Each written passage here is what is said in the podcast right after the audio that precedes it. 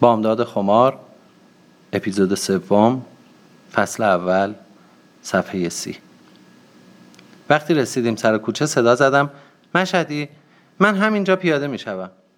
خانم کوچیک هنوز یکی دو تا کوچه مونده عیبی ندارد. همینجا پیاده می‌شوم می‌خواهم خرید کنم. پس به خانم خانم ها بگویید که من تا در خانه خب خب خب نترس برو. خودم هم نمی‌دانستم چه کار داشتم. چه خریدی داشتم؟ پس چرا نمی‌خرم؟ پس چرا میلرزم؟ دلم می‌خواست توی دکان نجاری سرک بکشم شاید از روی کنجکاوی. پس پس چرا در دل مرتب می‌گویم الهی بمیرد چه کسی باید بمیرد آه حالا می‌فهمم دارم دعا می‌کنم الهی خواستگارم بمیرد. یک ساعت به ظهر بود و زیر بازارچه شلوغ. او داشت چوبها را جابجا جا می کرد انگار همه مردم ایستاده بودند و به من زل زده بودند. نکند مرا با انگشت به یکدیگر نشان می دهند نه گرفتار خیالات شدم لال شوم که گفتم خدا قوت. برگشت و در جا خشکش زد از صدای مرا شناخت یا از چادر تافته مشکی با پیچه قیمتی دستدوزی شدم دست باچه بودم با لکنت زبان بلند بلند به طوری که رهگذران احیانا رهگذران احیانا شکاک هم بتوانند بشنوند گفتم شما قاب چوبی هم درست می‌کنید؟ باز هم خیره و بی صدا ایستاده بود. چوبی بلندتر از قامت بلند خودش به دست داشت. موهایش روی پیشانی ریخته بود. دوباره آن پوزخند بر گوشه لبش نشست. تا چه قابی باشد خانم؟ یک قاب عکس. چه اندازه؟ قاب کوچک درست می کنید برای شما بله. بوی چوب دماغم را پر کرده بود. بوی عطر چوب. ناگهان دویدم به سوی خانه. قلبم می‌زد. به خودم ناسزا می‌گفتم. دختر تو مگر دیوانه شوی این کارها چیست؟ دویدنت دیگر چه بود؟ چرا آبرو ریزی می‌کنی؟ خدا بکشدت. چه کاری بود که کردم؟ دیگر از این طرف رد نمی‌شوم. چه پیاده چه با کالسکه. از دست چپ می‌روم. راهم را دور می‌کنم. ولی ولی باز هم رد شدم. دیگر هر بار کالسکه از کنار دکانش میگذشت میستاد و با نگاه آن را تعقیب می‌کرد. مردک پر رو. آدم بقی کم کم روز خواستگاری نزدیک می شد پنجدری را آماده کرده بودند. همه جا گل و لاله و شیرینی بیرونی و اندرونی جارو و آبپاشی شد. مادرم هفت قلم خود, هفت قلم خود را آراسته بود. با سر و وضع مرتب. سراپا غرق طلا و جواهر عد زده و آماده. چه بروبیایی بود. همه به من می رسیدن می خندیدن قربان صدقه هم می رفتن خانم کوچیک خانم کوچیک می گفتن وقتی پدرم بعد از ناهار کنار مادرم نشست و چای خواست به من گفت محبوب جان یکی از آن باقلواهایت را می دهی من بخورم؟ و لبخند زد. همیشه پدرم مرا محبوبه یا محبوب صدا می کرد کمتر جان به کار می برد ظرف باقلوا کمی دورتر روی زمین بود. باغلوایت یعنی باغلوای عروسیت. این نشانه آن بود که پدرم از این داماد راضی و خورسند است. دو دستی ظرف را پیش رویش گرفتم. باغلوا را برداشت و آهسته چند بار به شانه ام کوبید پدرم مرد ملایم و خوشخلقی بود. یک ساعت به غروب در زدند و آمدند. با کالسکه داماد که می‌خواستند به رخ بکشند. درشکه روسی با دو چراغ کریستال آینه دار شمسوز بادگیر. رنگ درشکه مشکی براق بود چرخهایش قرمز. تشک شبرو با فنرهای نرم. دو اسب یک قد یک رنگ یک اندازه. هر دو جوان. سورچی با سبیل تاب داده که با وجود آنکه بهار بود و هوا رو به گرما می‌رفت باز کلاه پوستی بر سر نهاده بود. و به همان اندازه که تر و تمیز و براق می نمود صاف در صندلی خود نشسته بود و به روبرو نگاه می‌کرد. انگار می‌خواست ابهت منظره را بیشتر نمایان کند. من و خواهرم توی اتاق گوشواره پنهان شده بودیم. خجسته نخودی میخندید و من فحشش می‌دادم. مرتب می‌گفتم خفه شود آبرو ریزی نکند. ولی مگر حریفش بودم آنها در اتاق کناری چادر از سر برداشته و وارد پنجدری شدند. من از سوراخ کنار شیشه رنگی که کمی شکسته بود می‌دیدم. مادر داماد چاق مسن متکبر سرا پا غرق در جواهر بود ولی از آن شاهزاده خانم های آدابدان و خوش برخورد بود. به دنبالش دخترش خواهر داماد. و عروسش که زن برادر بزرگتر داماد بود مثل جوجه اردک زشک دنبال مادر راه می رفتن. بعد هم دایه سیاه پوست داماد می آمد. با قد بلند و رشید. از آن سیاهای خوشگل و خوشبر و روح. متکبرتر از مادر داماد. انگار که داماد واقعا پسر او بود. مرتب پسرم پسرم می‌کرد. او هم دستبند طلا داشت و چارقدش را در زیر گلو با سنجاق طلا محکم کرده بود. با مادرم خوش بش کردند و نشستند تعارف های مرسوم رد و بدل شد. خیلی خوش آمدید قربان قدمتان صفا آوردید. افتخار می‌کنیم اجازه دادید خدمت شما برسیم. منت گذاشتید غلام شماست کنیز شماست کوچک شماست.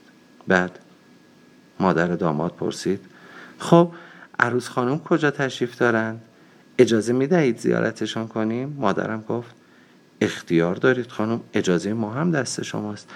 الان خدمت می رسد مادرم از اتاق بیرون آمد و به صدای نسبتا بلند و تشریفاتی به طوری که آنها که توی اتاق بودن نیز بشنوند گفت محبوب جان بیا خدمت شازده خانم عرض ادب کن. بعد دوان دوان ولی بی سر و صدا وارد اتاقی شد که مادران بودیم و آهسته گفت شانس آوردی محبوبه. بودو چای رو برداره بیار. توی سینی نریزی ها. داغ باشه مادرم وارد اتاق شد و من دو دقیقه پس از او سینی نقره چای را که دای جانم آماده کرده بود با دستی لرزان گرفتم و پای به درون نخوادم به محض آن که وارد اتاق پنجدری با آن شکوه و جلال شدم فورا فهمیدم که خیال مرد نجار که در سرم بود چه خیال خام و عبسی است. انگار فاصله بین خودم و او را با چشم می دیدم من منی که به این زندگی و این تشریفات و این شوهرها بود؟ نه. نه نه. من کجا و او کجا؟ انگار موجی بزرگ مرا از رویا جدا کرد و به دنیای واقعیت کشاند. گفتم سلام. شاهزاده خانم گفت به به سلام به روی ماهت. چه دختر مقبولی دارید خانم. ماشاءالله هزار ماشاءالله. مادرم جواب داد دست شما رو میبوسه. من که اصلا دلم نمی‌خواست ببوسم.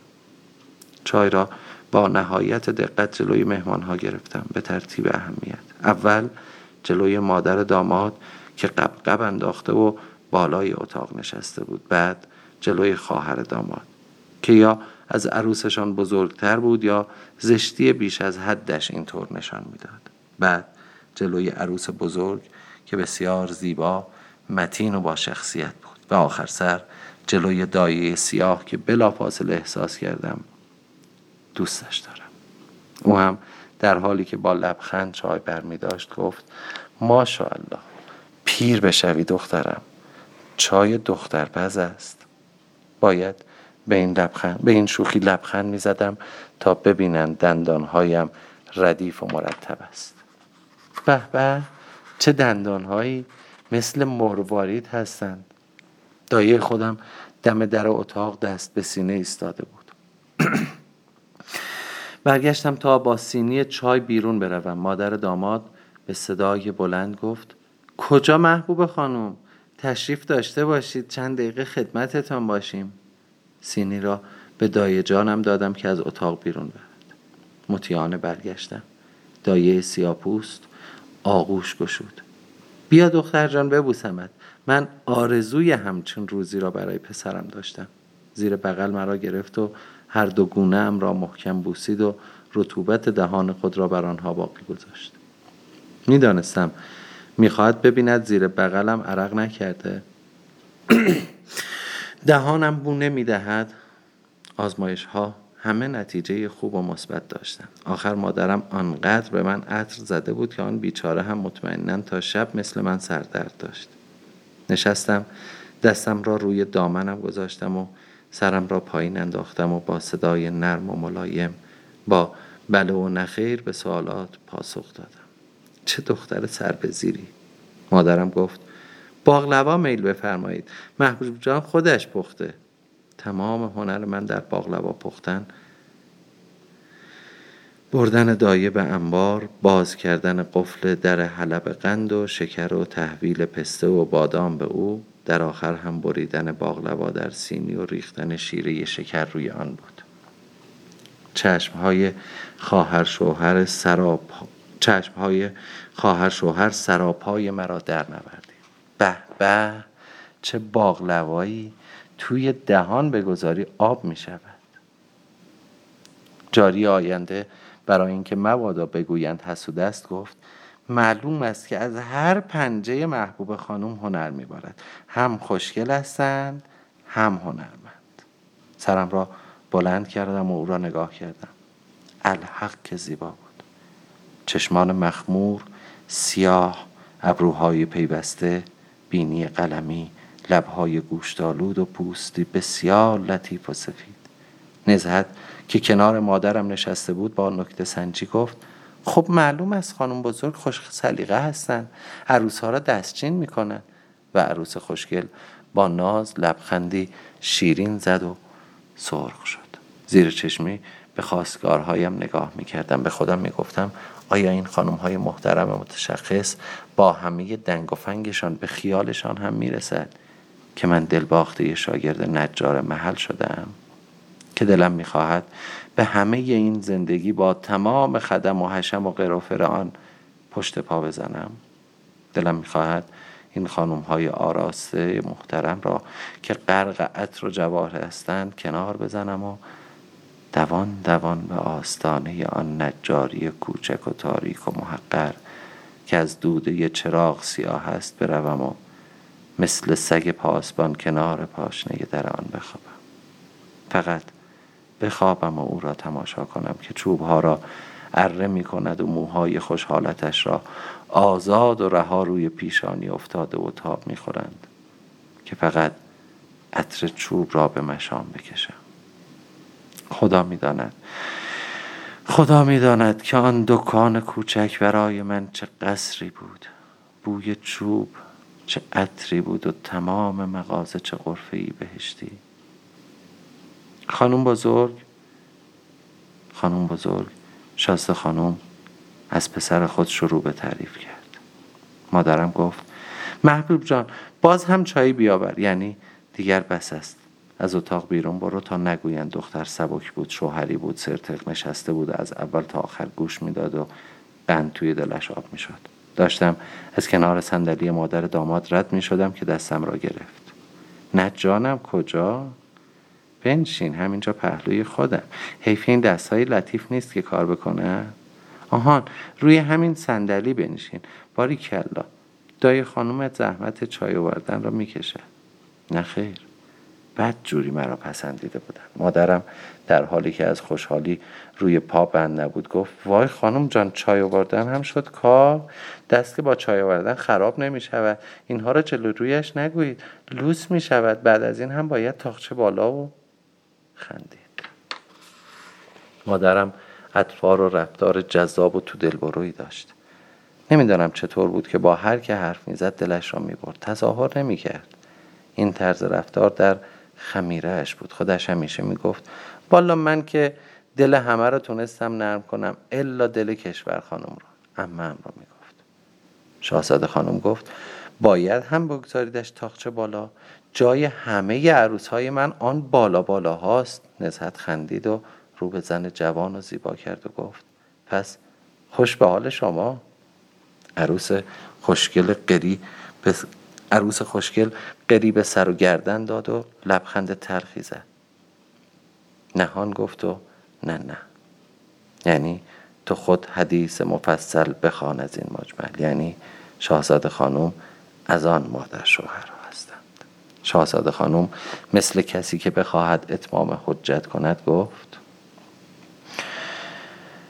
بله خانم. اون خدا بیامرز هم پیش چشم من خیلی عزیز بود. الان هم به خدا دخترش سوگلی منه. یار و مونس من شده. همین یه الف بچه. مبادا محبوب جان ناراحت شود ها. رعنا جان را من خودم بزرگ می‌کنم پهلوی خودم. روی تخم چشمم. می‌دانستیم که داماد زن داشته و بچه دارد. ناف دختر امویش را از بچگی به نام او بریده بودند. یکی دو سال پیش هنگام زایمان مادر سر رضا رفته بود و بچه زنده مانده بود. البته در آن زمان این حرفها چندان مهم نبود. مخصوصا وقتی خواستگار آدم جوانی با این همه آلاف و علوف بود که فقط انگشتر انگشت کوچک مادرش به قدر یک تخم کفتر بود. دامادی که شاهزاده بود. فرنگ رفته بود. همه چیز تمام بود. مادر داماد گفت وای خانم این بچه اونقدر شیرینه که نکن من که حتی طاقت دیدن اخمش رو هم ندارم. چه برسه به اینکه اشک به چشمش بشینه داشت گوشت مرا پر می‌کرد. دد خانم قلیان آورد. شیرینی و شربت دور گرداند و خانم بزرگ از خودش گفت و از پسرش تعریف کرد که چقدر متجدد است. چقدر خوش, خوش صحبت است که اگر به مادرش رفته بود جای تعجب هم نداشت. از قد و بالا و شکل و شمایل او گفت که امیدوار بودم به خواهرش نرفته باشد و با این همه تازه به قول خودش نمی‌خواست تعریف او را کرده باشد. موقع رفتن فرا رسید و من نفسی به راحتی کشیدم. همه با نهایت ادب تا دم در آنها را مشایعت کردیم. خودش دخترش و عروسش مرتب می‌گفتند خودمان راه را بلد هستیم.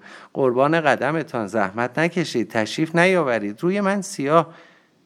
در آخرین لحظه خانم بزرگ برگشت و روی مرا بوسید و باز خطاب به مادرم گفت دخترتان خیلی مقبول است چشمانش سگ دارد. شما راستی راستی گوهر, گوهر شکم هستید. مادرم خندید. چشمتان قشنگ می‌بیند خانم. سایتان کم نشود. صفا آوردید. مرحمت عالی زیاد. نزهت از پشت لباسم را کشید. یعنی من باید به داخل ساختمان برمیگشتم. در اتاق گوشواره جشنی به پا بود. مادرم ذوق زده بود. جای دایه جانم بشکن می‌زد. نزهت مرتب می‌گفت انگشترهایش را دیدید خانم جان؟ دیدی عروسش چه سین ریزی انداخته بود؟ دایه خانم می‌گفت جانم. آخر اینها اصل و نسب دارند. خانواده دار هستند. دایه داماد خودش یک با خانوم بود. مادرم برای اینکه دل او را به دست آورده باشد و در شادی خود بیشتر سهیمش کرده باشد گفت دایه عروس هم همچین دست کمی از او نداشت. نیش دایه خانم باز شد. فای خانم جون شما با این زبونت مار رو از سوراخ می‌کشی بیرون. تازه درشکشون رو ندیدید. قدرتی خدا یه ذره گرد بهش نبود. اوا محبوب جان ننه پس تو چرا اینجوری بخ کردی و نشستی؟ برای من که برای اینکه من نمی‌خواهم زن درشکه یه شازده خانوم بشوم. مادرم گفت خب قصه نداره مادر جون. حالا که زن درشکش نمی‌شوی زن پسرش بشو. مادرم نزهت و دایه هر سه از خنده ریسه رفتن. با قیز از جا بلند شدم پشت پنجره رفتم و دست به سینه زدم و به حیات شسته رفته بهاری خیره شدم. مادرم خندهاش را قطع کرد و پرسید وا چرا همچی می‌کنی دختر؟ مگر چه شده؟ حرف بدی زدن؟ با خشم گفتم نه خیر حرف بدی نزدن. فقط خانم بزرگ مرتب از عروس مرحومش و نوه گیسگلابتونشون نشان داد و سخن می‌گفت. دست راسم را در هوا چرخاندم و قریب سر و گردنم دادم. نوم اینطور عروسم آنطور ناسلامتی اومده بودند خواستگاری ولی فقط ذکر خیر عروس مرحوم بود. نزد گفت بابا چرا اینقدر بیانصافی می‌کنی؟ مگه این همه قربون صدقه تو نرفت؟ مادرم که کمی سست شده بود گفت خب از حق نگذریم محبوب این را درست می‌گوید. من هم زیاد خوشم نیامد. انگار می‌خواست از اول گربه را دم هجله بکشد و جای بچه را محکم کند. درست است که دختر پیش مادر بزرگش زندگی می کند ولی بالاخره بچه آن باباست. با هرس پرسیدم حالا شما ذوق کرده اید که پسر کور و کچل شازده خانم آمده مرا بگیرد؟ آن هم با یک دسته هاون که دایی خانم میان کلامم پرید. به به محبوب خانم حالا دیگر به پسر عطا دوله می‌گوید کور و کچل. اگر دیده بودیش این حرف را نمی‌زدی. حالا اینجا این حرف را زدی ولی جای دیگر نگو که به ریشت میخندند رویم که نمی‌شد به ماترم اتاب و خطاب کنم. پس رو به خواهر بزرگترم کردم و گفتم آبجی بی خود برای من از این تیکه ها نگیرید ها. من زن این بابا بشو نیستم. چنان محکم این حرف را زدم که خودم هم یکی خوردم. خواهرم لبهایش را جمع کرد و گفت وا اصلا به من چه زن اون بشی یا نشی؟ چه تاجی به سر من می‌زنن؟ دایه قرولند کنان از اتاق بیرون رفت تا به کمک دد خانم اتاق تالار را مرتب کند. مادرم به ملایمت پرسید چرا محبوب جان؟ نکند داری ناز می‌کنی. نه خانم جان چه نازی دارم بکنم؟ ولی آخر من که او را ندیدم. اصلا نمیدارم چه شکل و شمایلی دارد. همینطور ندیده و نشناخته زنش بشوم. آن هم با یک بچه. شناختنش که به تو مربوط نیست. آقا جانت باید بشناسد که می‌شناسد. بچه هم دارد داشته باشد. به تو کاری ندارد. در خانه مادر بزرگش بزرگ می شود خود شازده خانم هم که بیچاره مرتب می گفت الحمدلله ندار هم که نیستند که سربار تو باشد. یا بخواهند چیزی از تو کم و کسر بگذارند. میمانند دیدن او. مادرم کمی فکر کرد و گفت خب دیدن ندارد مرد است دیگر. همه مردها یک جور هستند. نزهت قش خندید. وای خانم جان شما هم عجب حرفا می‌زنید ها. همه مردها یک جور هستند. پس مثلا محبوبه اگر حاجلی را ببیند یعنی پسر شازده را دیده؟ این دفعه من هم به خنده افتادم. حاجلی آشپز پیر و نیمه کر ما داشت با پشت تا شده و چشمانی که از فرط فوت کردن هیزم های زیر دیگ همیشه سرخ بود با آن تحریش سفید و سیاه و لبهای کت و کلفتش و گوشهای بزرگ و موهای کمپشتی. موهای کمپشت زبری که انگار مانند میخ در سرش راست ایستاده بود الحق نمونه خوبی برای یک مرد کامل می‌توانست باشد. نزهت پرسید که سرکار خانم می‌خواهند یک نظر او را ببینم. بله پس چی؟ نباید ببینم دارم زنه کی می‌شوم؟ نزهت پرسید. اگر او را دیدی قال تمام است. مادرم چنگ به گونه اش زد. وای نزهت خدا مرگم به در داری. چه می‌گویی؟ نزهت بی توجه به مادر ادامه داد. اگر او را دیدی قال تمام است. دیگر مرافعه نداریم؟ نه خیر. اگر پسندیدم قال تمام است. لابد اگر نپسندم تازه اول قال و مقال و مرافعه با شما و آقا جان است.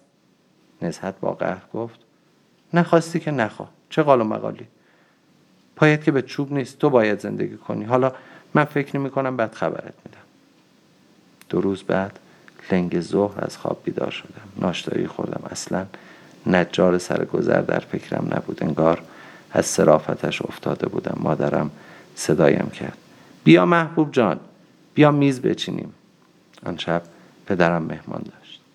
میز چیدن گلارایی و تزئینات و اتاق پذیرایی از کارهای معدودی بود که من باید انجام می‌دادم و این کار را به خوبی از مادرم فرا گرفته بودم. مادرم خود زیر نظر یک خانم معلم فرنگی این کارها را فرا گرفته بود.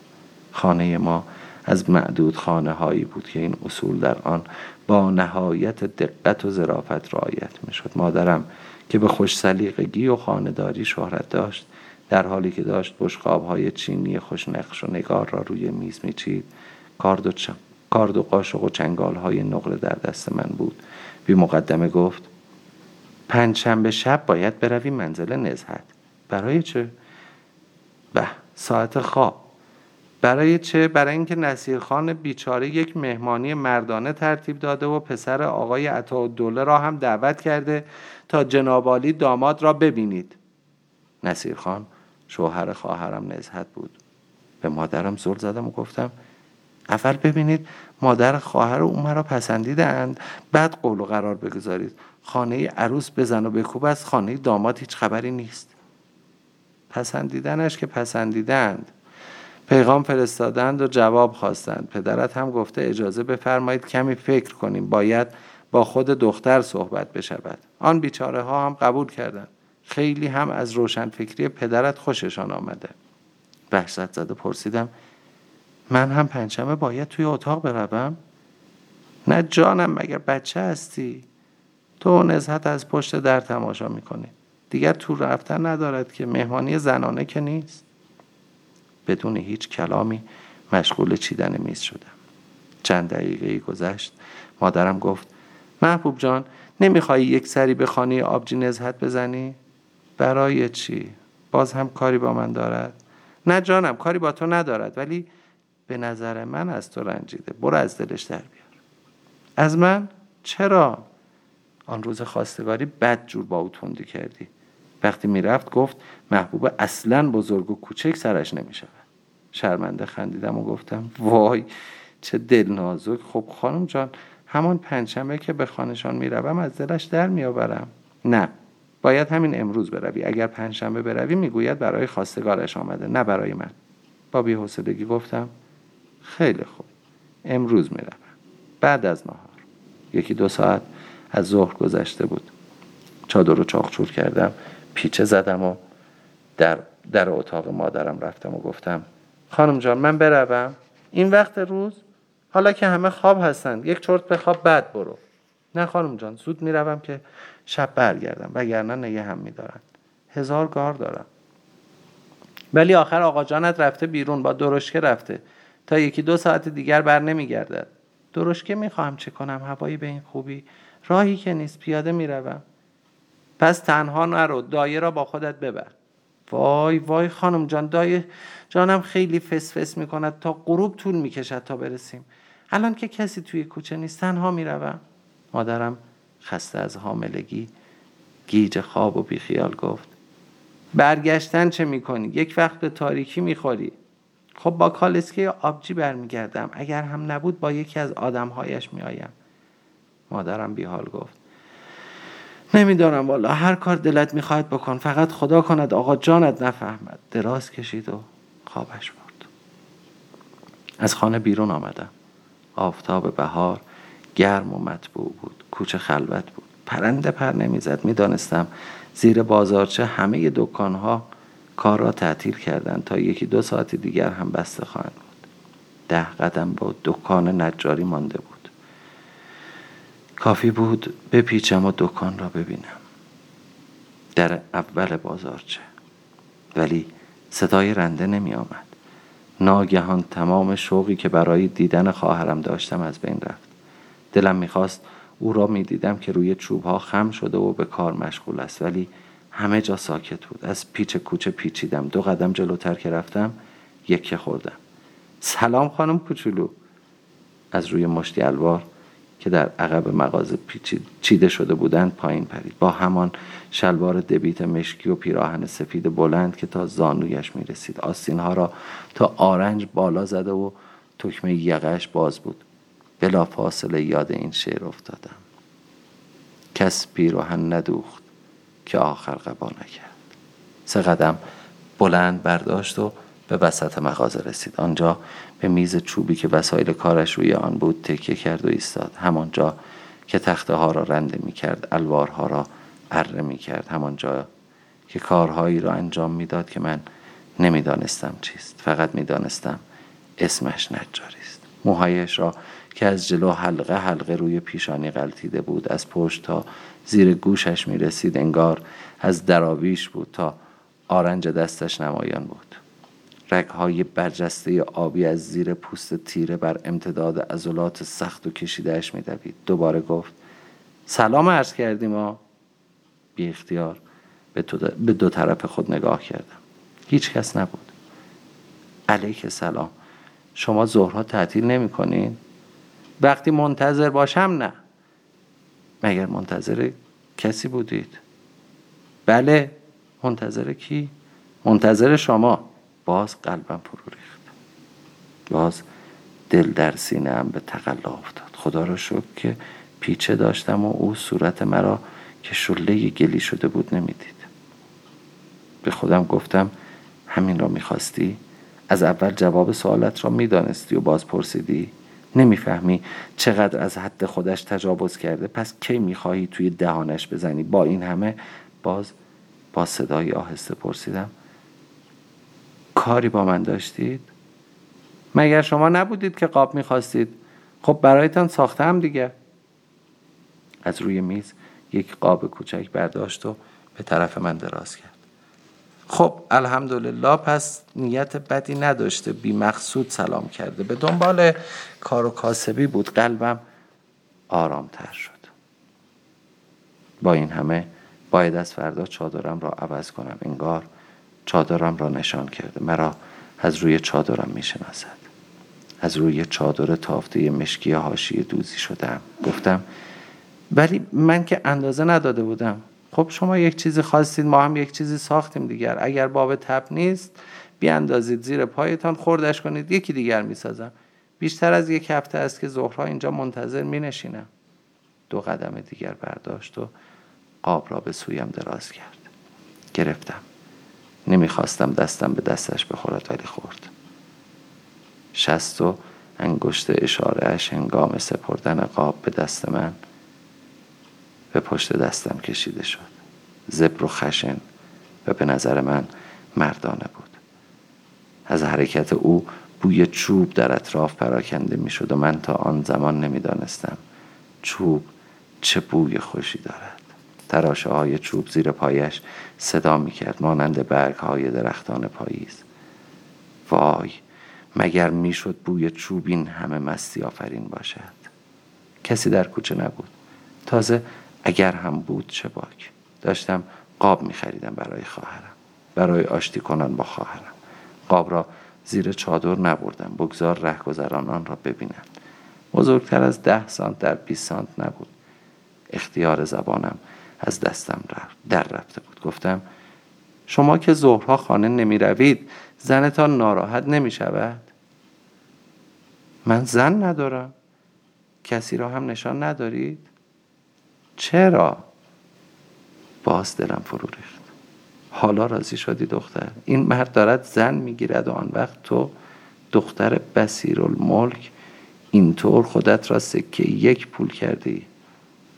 باز زبان بی اختیارم گفت خب به سلامتی کی هست؟ توی دلم به خودم گفتم آخر به تو چه دختر؟ دختر فلان و دوله به تو چه مربوط؟ که نامزد شاگرد نجار محل کی هست؟ گفت نوه خاله مادرم.